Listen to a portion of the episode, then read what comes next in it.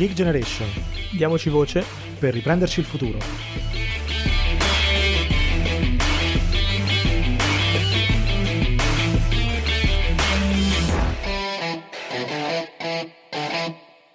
Bentornati a The Geek Generation, il podcast dei giovani e per i giovani per parlare di una generazione, anzi due, con i loro sogni, le loro speranze, ma anche i loro problemi ovviamente. Io sono Mario e con me come sempre c'è Riccardo. Ciao Rick. Ciao ciao ciao a tutti. E oggi parliamo, e ci tocca insomma, siamo arrivati eh, vicini al rientro a scuola in teoria e quindi parliamo appunto di questo, parliamo di cosa sta succedendo nel nostro paese eh, in relazione alle scuole, eh, è un tema caldo eh, di cui finalmente si parla, quindi vediamo anche noi un po' di analizzare la situazione e dare un po' due insomma, commenti su un qualcosa che per me ormai sta arrivando al suo reale per certi aspetti. Quindi Rick ti lascio la parola. Beh, è, è anche ora mi viene da dire, perché esatto. insomma il 30 agosto, eh, se non ne parliamo adesso, non noi ovviamente, ma chi in qualche modo dovrebbe assicurare diciamo, la normale ripresa, non so quando, quando se ne deve parlare. No, diciamo che eh, il tema della scuola è stato un po' un leitmotiv di tutto quanto il dibattito durante il lockdown, mi ricordo sì. non solo politici, anche insomma i media, eh, ovviamente a parlare su come si sarebbe potuto fare per ritornare a scuola eh, ci sono state analisi, ci sono state riflessioni, mi ricordo ovviamente quando c'era il tema della didattica a distanza, che eh, sicuramente eh, abbiamo visto che per molti è stato un problema, per molti è stata un'opportunità, ma insomma ehm, diciamo si era parlato molto di questo quando ehm, in qualche modo stavamo vivendo il problema esatto. e quindi la esatto. scuola stava finendo.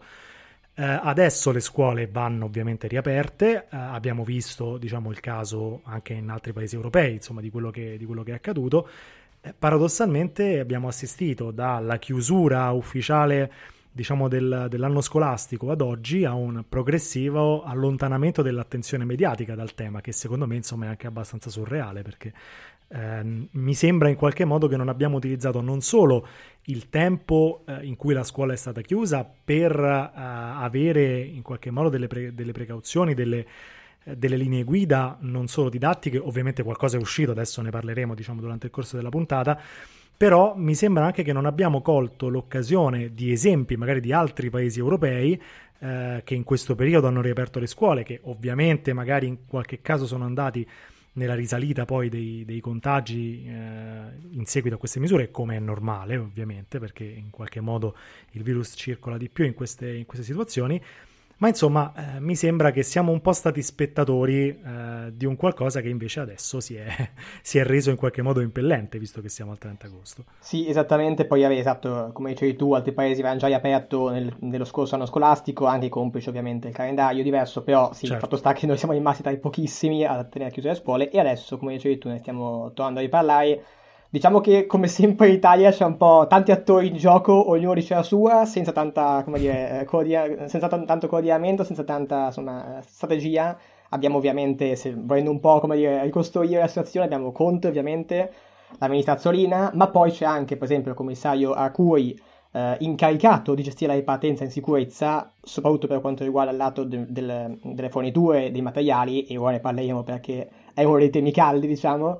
Eh, e poi c'è il Comitato Tecnico-Scientifico, eh, le regioni ovviamente che hanno competenze sulle scuole, perché ricordiamo che eh, ormai la Costituzione italiana da anni eh, dà alle regioni la competenza sulla gestione eh, materiale delle scuole eh, e quindi hanno grande importanza e ovviamente poi sindacati, presidi, insegnanti, studenti. Tengo per ultimi gli studenti perché, come sempre, ovviamente sono gli ultimi a essere considerati, nel senso che si parla tanto di. Per tanto per cambiare si parla di chiunque tranne che loro, ma insomma, questo è.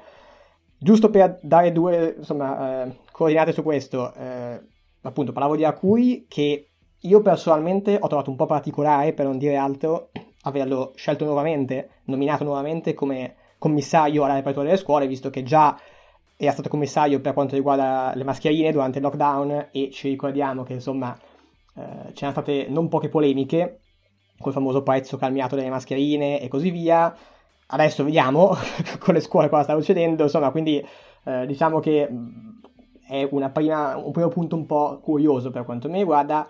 E altro punto particolare, eh, ne parla anche un articolo di Open, è quello riguardante il Comitato Tecnico-Scientifico, eh, che ha dato delle linee guida inizialmente in termini di, ovviamente, distanziamento sociale, eh, comunque sicurezza sanitaria, salvo poi quando si sono accorti che si andava per le lunghe e quindi si rischiava di non aprire le scuole, piano piano si è iniziato un po' come tipico italiano a andare per i compromessi, a dire sì, vabbè, però magari eh, quella regola la togliamo.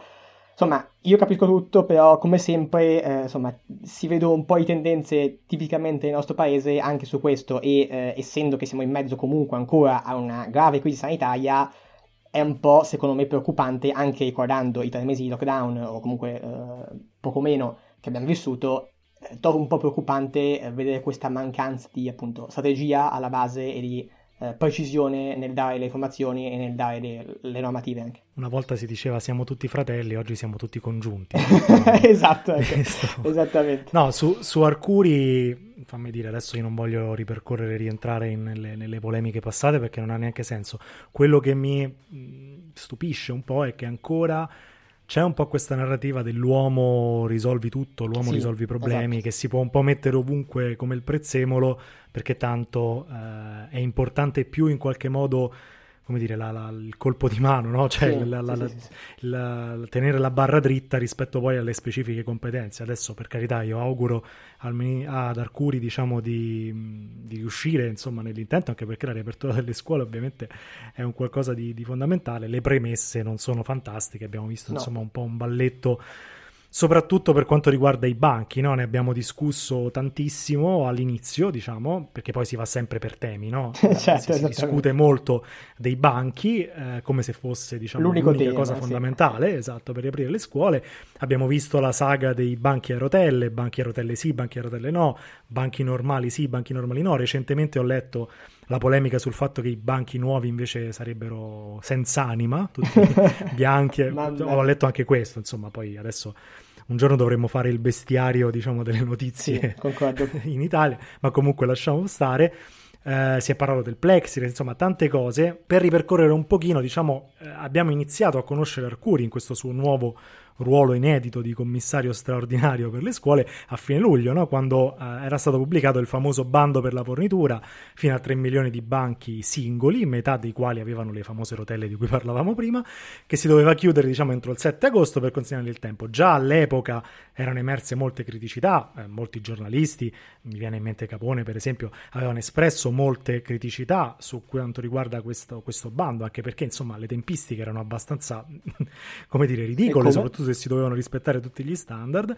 Eh, ovviamente poi c'è stato il giochino, no? Non si riesce a rispettare il bando, si cambia esatto. il bando e quindi in qualche modo i termini quindi sono cambiati, la quantità di materiale richiesto è chiaro che non poteva diciamo essere ehm, come dire rispettato perché la quantità eh, rispettava tanti, cioè eh, superava di gran lunga la produzione nazionale annuale. Insomma, alla fine sono arrivate con tutti questi cambiamenti 14 offerte anche da fuori, cioè quindi anche da, da, da aziende straniere, eh, anche se le consegne termineranno, questa è un'altra cosa insomma abbastanza particolare, oltre un mese dopo il 14 settembre, cioè la data dell'inizio dell'anno scolastico. Adesso è vero che le scuole in qualche modo hanno ehm, discrezionalità vista l'autonomia sulla data di apertura, però fa abbastanza sorridere il fatto che comunque eh, si preveda il termine di consegna oltre un mese dopo diciamo, la data di apertura. Sì, questa. e anche questo aggiungo solo, non è neanche chiaro, quindi pare che si arriverà a ottobre inoltrato non si sa ancora, quindi è tutto ancora molto in alto mare sì, sì, siamo sì, a fine agosto. Certo, a chi ci ascolta, eh, noi stiamo registrando questo episodio, diciamo domenica 30 agosto, viste, visti i precedenti, esatto. vista la velocità con cui cambiano le cose, magari cambierà tutto lunedì o martedì. Adesso noi andiamo in onda giovedì, vedremo un po'. Adesso insomma eh, non, non, voglio fare diciamo troppa polemica, però ehm, è chiaro che secondo me bisogna un po' interrogarsi, soprattutto quando si nominano figure straordinarie e quindi in qualche modo bisogna rendere conto no, di, certe, di, certe, azioni. Perché il bando è arrivato così tardi? Cioè come mai non abbiamo utilizzato il tempo che c'è stato? Voglio dire, abbiamo passato molto tempo a interrogarci su cosa fare sulla scuola, perché poi il gesto concreto è arrivato così tardi? Eh, questa secondo me è una domanda che in qualche modo bisogna porre a, a, chi si occupa di queste vicende. Poi c'è un ultimo punto che vorrei toccare, eh, veramente non voglio fare polemica, però è un qualcosa che a cui assistiamo sempre più spesso, ehm, cioè la consegna dei banchi fatta dalle forze dell'ordine. Abbiamo visto no, le foto eh, su, su, molti giornali che in qualche modo ricordano anche paesi, insomma, mi viene da dire, eh, di, di, diverso tipo rispetto a quello che dovrebbe quantomeno essere l'Italia, perché a me fa sempre sorridere, in qualche modo mi lascia un po' un'amarezza vedere le forze dell'ordine che eh, sono addestrate per ben altro, il cui ruolo eh, dovrebbe essere rivolto a compiti insomma ben più eh, delicati. E il cui addestramento è stato fatto per, per svolgere tutto un diverso tipo di missione, essere utilizzati ti dico io, un po' per fini anche propagandistici, perché poi il mezzo, no? il, sì, il, certo. il, militare che consegna dà in qualche modo il senso dell'emergenza che viene affrontata e risolta. Ecco, vorrei che si ragionasse meno in questi termini e un po' più nel concreto. Ecco, sì, esatto, poi è vero che eh, ovviamente appunto anticipiamo anche le possibili obiezioni, cioè sì, costano meno perché erano già assunti ovviamente in quanto militari, però eh, sì, rimane che il messaggio che passa, come dicevi tu, eh, sembra quasi voluto, sembra quasi un po' far vedere che arriva lo Stato nella veste de- dei militari a consegnare i banchi. Sono cose che sinceramente eh, saremmo strani noi, ma in un paese occidentale, eh, sì, non... democrazia liberale, diciamo, come l'Italia. Non, non vorrei vedere, poi mi, mi, fa anche un po' sorridere che la spending review si fa su queste cose, insomma, ci sarebbe ben altro, esatto. diciamo, però insomma, ognuno poi decide in qualche modo le proprie priorità. Ecco. Sì, poi eh, adesso più recentemente, nelle ultime settimane, negli ultimi giorni, vengono pubblicate, sono state pubblicate varie linee guida, ovviamente, dal Ministero della Salute, delle infrastrutture dei trasporti, anche dell'istruzione stesso stesso eh, relativamente a alcune regole da seguire, penso a quelle sui famosi scuolabus, il distanziamento eh, in generale appunto per mantenere la sicurezza sanitaria. Eh, anche qui, di nuovo, si, ci sono un po' di polemiche ovviamente su questo. Eh, il punto fondamentale che io eh, qui voglio sottolineare eh, perché l'ho già visto durante il lockdown, durante il periodo della quarantena, è che poi, visto che ovviamente non sappiamo ancora eh, dove il virus tornerà a diffondersi, speriamo che non avvenga, ma se avverrà non sappiamo ancora dove saranno i, i punti caldi, io rischio, e tra l'altro anche ricordando che, come dicevo prima, la competenza poi materiale è delle regioni su gran parte de- dell'ambito scolastico, io rischio che poi alla fine saranno le regioni a muoversi in autonomia, parziale o, o totale, quindi mancherà di nuovo una strategia comune, ci sarà impallo di responsabilità tra Stato e regioni, anche lì, come dicevi tu prima, perché siamo così in ritardo? Eh, non va bene e non va bene soprattutto perché quando poi si è in ritardo si finisce appunto a eh, creare un caos legislativo, come sempre in Italia, eh, in cui si vedono poi anche i risultati. Quindi, eh, di nuovo, abbiamo avuto mesi e mesi, finire a occuparsene a fine agosto eh, vuol dire palesemente che alla fine ognuno farà per sé e chi si è visto si è visto. Certo, ma fammi dire anche una cosa su um, questi commenti no, che stiamo facendo, perché anche qui c'è stata un po' di polemica in passato, Arcuri, ma anche lo stesso Conte, che sono, si, si, sono sempre dimostrati molto refrattari alle critiche, anche sì. con scene veramente disgustose, come quando nel piano di conferenze stampa si, si, dice a dei giornalisti, ah se lei è capace venga lei al posto mio. Ecco, questo, sì, tipo, esatto. questo tipo, di cose, insomma, io le trovo abbastanza ehm, appunto disgustose e penso che sia il compito, insomma, in una, in una democrazia liberale come l'Italia, di giornalisti, commentatori, opinioni, ma anche semplici cittadini come possiamo essere noi, vigilare su quanto viene detto, su quello che si fa e criticare e cercare in qualche modo di spronare le persone che sono eh, diciamo incaricate no? di gestire questa emergenza a, a, fare meglio. Cioè non è una questione di, di, sentirsi in qualche modo più adatti a svolgere certi tipi di compiti, ma è proprio esercitare l'ABC della democrazia, diciamo, in un paese come il nostro. Esatto. Eh, Comunque, anche perché insomma, se si fanno critiche di questo tipo, anche in questa fase, è perché comunque siamo a due settimane dal famoso giorno X della riapertura e tanti aspetti ancora non sono chiari. Cioè, io se fossi un genitore eh, sarei comunque preoccupato perché voglio dire. Mh, mm, per esempio, per prendere una cosa, eh, l'orario di ingresso e di uscita degli studenti, ad esempio eh, certo. o anche l'obbligo no, di indossare le mascherine, la misurazione della temperatura corporea, cioè sono tutte cose che in qualche modo ancora non sono chiare. Perché non si può scaglionare, ad esempio, l'orario di ingresso e di uscita, eh, l'obbligo di mascherine, vigerà, non vigerà, la misurazione della temperatura corporea, come verrà effettuata? Perché anche qui ad esempio eh, si è parlato dei termoscanner, eh, del fatto che non ci saranno i termoscanner. Adesso io ho letto un articolo, insomma, di recente dove Arcuri ha detto che i termoscanner non ci saranno. E questa cosa secondo me è molto grave perché i termoscanner li abbiamo visti in praticamente ogni luogo, ci sono nei centri commerciali, voglio dire, perché le scuole ancora una volta eh, devono essere trattate come un qualcosa, quasi un fastidio, no? Viene da dire. Sì, vabbè, c'è la scuola, sì. ma la, la, temperatura fatela misurare a casa ai genitori. Ecco, queste robe qui, secondo me, insomma, non sono, non sono accettabili, tanto che sono passati sei mesi dall'inizio dell'emergenza, quindi insomma non si sa ancora bene qual è eh, l'approccio che verrà utilizzato E ricordiamo che stiamo parlando di un'emergenza sanitaria, quindi insomma parlare di queste cose non vuol dire in qualche modo fare dei capricci e cercare di trovare il pero nell'uomo, vuol dire salvaguardare la salute di tutti, perché come abbiamo detto più volte, eh, alla riapertura delle scuole seguirà una fisiologica diciamo, risalita dei contagi come abbiamo già visto in tanti altri paesi europei, c'è già stata, quindi è lecito da, attendersela anche da noi, eh, però quindi bisogna in qualche modo mettere in atto delle contromisure che ad oggi non sono chiare. Ehm, a maggior ragione se ovviamente cerchiamo di scaricare ancora una volta la responsabilità sui cittadini, perché ad esempio, faccio l'esempio di nuovo del termoscanner, eh, il controllo della temperatura o lo garantiamo a scuola e quindi con il termoscanner, oppure lasciamo il tutto alle famiglie e ai cittadini che come tali possono essere di, di, diversi tipi, ci possono essere quelli più disciplinati, quelli più coscienziosi, quelli meno indisciplinati e quelli più distratti, o sarà anche più semplice l'errore poi, perché voglio dire, in situazioni certo. di questo tipo è anche normale. Quindi, eh, insomma, cercare sempre di demandare alla responsabilità individuale del cittadino eh, tutto questo tipo di precauzioni a me sembra un qualcosa non solo di ingenuo, eh, ma anche e soprattutto di pericoloso per la salute degli altri. Sì, assolutamente. Tra l'altro, eh, anche qui mi collego sempre al discorso di cosa ancora non è chiaro. Eh, c'è un tema anche eh, non solo sanitario, ma didattico, cioè eh, giustamente il punto è che si sa cosa si può fare e, cosa non si può fare se eh, ci sono studenti che manifestano i sintomi del Covid o se vengono appunto trovati positivi. Si sa in termini sanitari, quindi come si deve comportare, quarantena, non quarantena. Poi però io vedo ancora, noi vediamo ancora poca chiarezza per quanto riguarda le linee guida invece didattiche, cioè questi ragazzi cosa faranno? Seguiranno le lezioni a casa come normali assenti oppure ci saranno anche degli aspetti di didattica a distanza online anche per loro perché poi se no anche lì ci si creano delle situazioni ovviamente di disparità di, di trattamento degli studenti che sono gravi perché eh, di nuovo cioè qui parliamo di studenti parliamo di persone che stanno formando che sono il futuro dell'Italia e non è retorica la realtà purtroppo come dicevi tu eh, le scuole sono sempre all'ultimo posto, è secondo me sintomatico di come questo paese ha smesso di guardare al futuro, e però dovremmo iniziare anche a occuparcene visto che di nuovo mancano due settimane. Quindi va bene, il livello sanitario è fondamentale e come dicevi tu giustamente non si può demandare tutte le famiglie perché banalmente il rischio è troppo elevato ed è un rischio che poi si uh, riflette su tutti, ma c'è anche un tema didattico fondamentale di capire come trattare gli studenti uh, in modo pari e equo per tutti.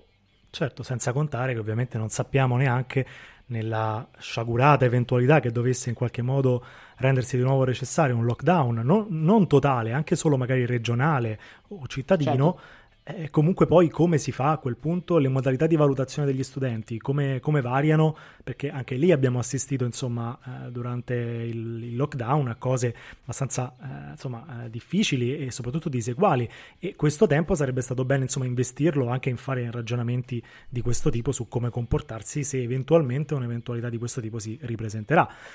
Ehm, non, non, dimentichiamoci poi perché noi ovviamente per forza di cose parliamo degli studenti, eh, perché insomma forse sono più vicini diciamo, alle nostre tematiche, ma c'è anche il tema insomma dei docenti, perché eh, ai docenti è stato richiesto ovviamente di sottoporsi ai test sierologici su base volontaria, il test sierologico però anche lì non è un lasciapassare, cioè è un, è un certo. qualcosa che eh, almeno insomma da quello che abbiamo capito ascoltando insomma i vari esperti sul tema, in qualche, in qualche modo non rende eh, i docenti liberi no, da, da, da, ogni tipo di, di sospetto comunque per quanto riguarda i contagi, ehm, quindi insomma non può essere considerato una sorta di patente no, di, di, insegnamento, se certo. c'è il test serologico negativo si può, si può, stare tutti più tranquilli e anche lì eh, l'adesione adesso insomma è rimasta un po' bassa, però quali precauzioni si prendono per i docenti?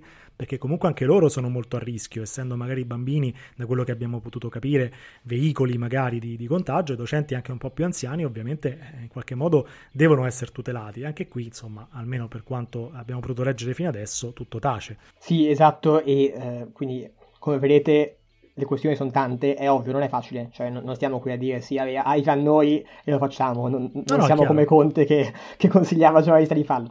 Uh, non è facile, ci sono tante questioni, però è importante appunto uh, metterle in luce anche come dicevo prima per far capire quanto tempo serva a risolvere tutte e che quindi non, non, si può affrontare tutto questo in due settimane. Tra l'altro le ultime due forse temi che sono però per me i principali sono quello degli spazi di esposizione e quello del personale, perché ovviamente da un lato c'è un discorso di distanziamento che porta a eh, una maggiore necessità di spazi per fare lezione e anche ovviamente più insegnanti. Quest'ultimo problema con l'insegnante è stato risolto a quanto pare col decreto rilancio in cui eh, si è stato le risorse per, per assumere 50.000 nuovi insegnanti, eh, quindi parebbe che a, qui almeno una pezza ci sia stata. Sulla ricerca degli spazi invece eh, siamo ancora molto indietro, nel senso che eh, ovviamente eh, di nuovo fa un po' ridere perché lo Stato italiano ha un patrimonio immobiliare che è amplissimo, in particolare ci sono moltissimi edifici attualmente inutilizzati, ci sono le famose caserme di cui si parla spesso, ma non solo. È ovvio che quindi quelli potevano essere de- eh, delle opzioni, delle soluzioni, però non certo adesso, perché in due settimane passare da una caserma in disuso da anni a una uh, aula dove si possa fare lezione è ovvio che è fuori dalle uh, capacità umane. Quindi, uh, però anche lì fa ancora più rabbia se vogliamo, perché c'era la, la, la soluzione a portata di mano.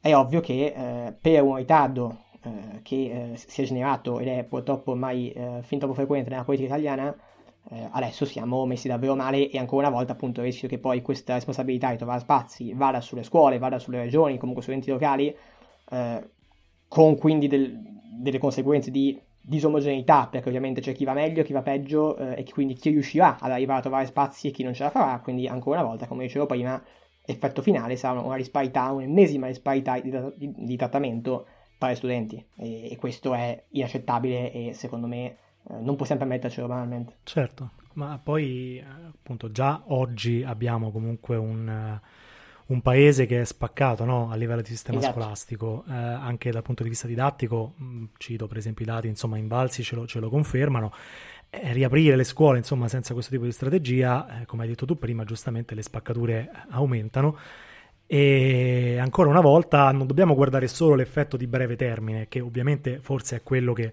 che più ci salta all'occhio, no? Eh, però pensiamo come sempre anche a quelli di lungo termine, cioè eh, stiamo parlando, come hai detto anche tu giustamente prima, della prossima generazione di italiani. Allora, quanto vogliamo investire in questo tipo, eh, diciamo, di, di, tematiche? Perché poi è tutta lì, è tutta lì la, la, la discussione.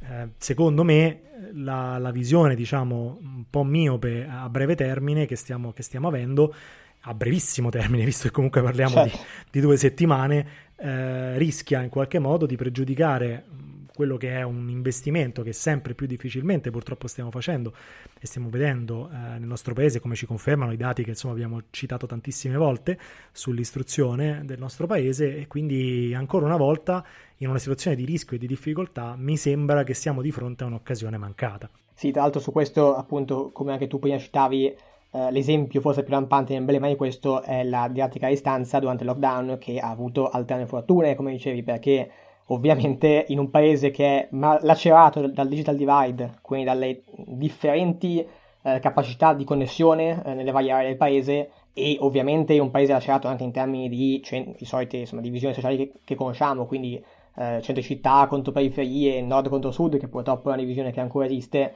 eh, è ovvio che la DAD, l'acronimo di didattica a distanza, ha funzionato per alcuni meglio, per altri peggio, e, e quindi adesso appunto il rischio è tornarci in una condizione simile eh, in un paese che già è indietro rispetto agli altri e che quindi rischia di eh, scaricare questo ritardo sui suoi studenti e sulle sue giovani generazioni, insomma.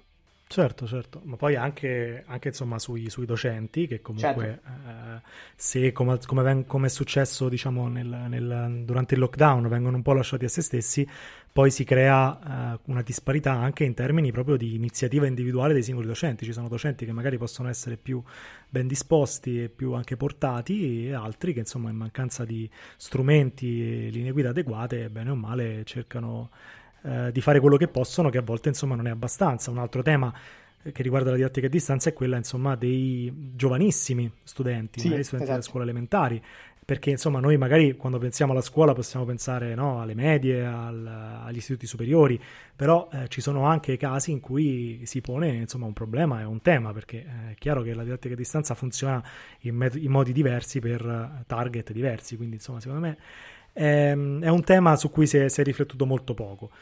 Ehm, diciamo, abbiamo detto anche insomma, all'estero già che eh, le scuole eh, stanno riaprendo, alcune hanno già riaperto, quindi insomma sarà un problema eh, comune, viene da dire, eh, però il, il, il, discorso che dovremmo cercare di fare noi è eh, cercare di capire come reagire a un eventuale rischio di una seconda ondata. L'abbiamo detto in apertura, eh, c'è la possibilità, anzi c'è praticamente la certezza, se guardiamo i dati insomma, degli altri paesi, che riaprendo le scuole si avrà un incremento dei contagi. Sì. E quindi è importantissimo capire da adesso, da quando quindi, anzi da adesso, da prima in realtà sarebbe esatto. stato importante, ma insomma ora siamo in ritardo, ma quindi è, in, è interessante e cruciale capirlo da adesso quale sarà la strategia?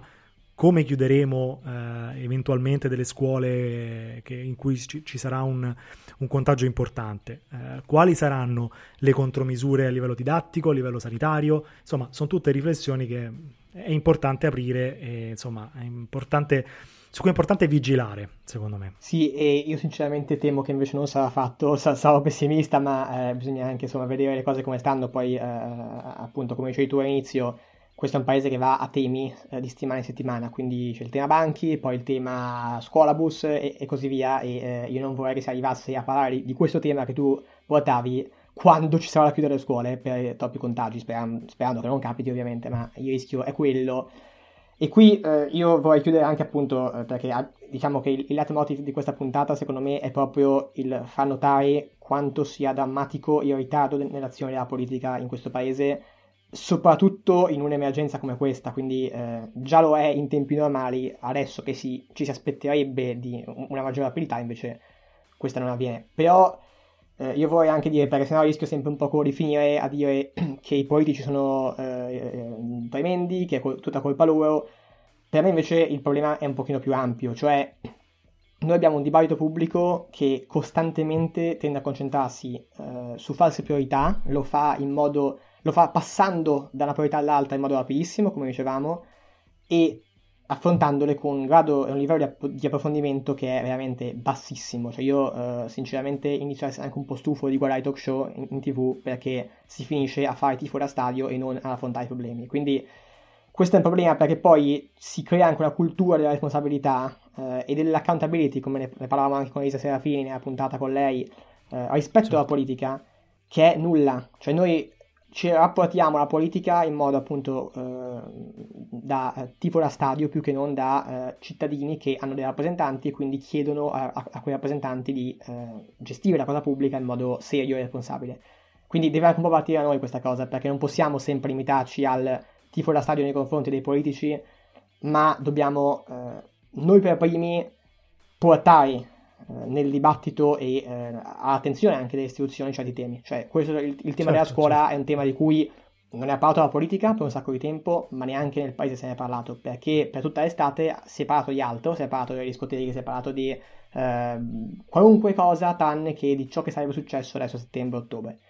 E sì, sì, adesso non va bene. vedo che tiene banco e bilionari. Esatto, per, esattamente. Per cioè, non, può, cioè non si può continuare a occuparsi dei temi solo quando ci abbiamo di fronte al naso, perché è tardi se si vuole fare una curva, si davanti a una curva bisogna frenare in anticipo, non si può frenare quando sei uh, a inizio della curva perché ti schianti certo. ed è quello che sta accadendo in Italia. Quindi di nuovo eh, serve anche una maggiore responsabilità da parte nostra come cittadini, in particolare i giovani che ovviamente abbiamo davanti a noi, eh, speriamo un lungo futuro eh, in Italia o comunque eh, questo è il nostro paese, quindi eh, è bene anche cercare di agire fin da adesso perché insomma le cose possano migliorare in futuro, però tocca anche a noi farlo. Assolutamente, tocca, tocca, a noi cercare di spostare il dibattito su quelli che sono i temi importanti invece di eh, in qualche modo alimentare insomma, le, le, polemiche sterili e futili. L'abbiamo esatto. detto anche durante la puntata eh, è un, un, discorso di ABC della democrazia, cioè riuscire a vigilare sulle varie tematiche che ci stanno più a cuore o che comunque riteniamo importanti, perché in questo modo,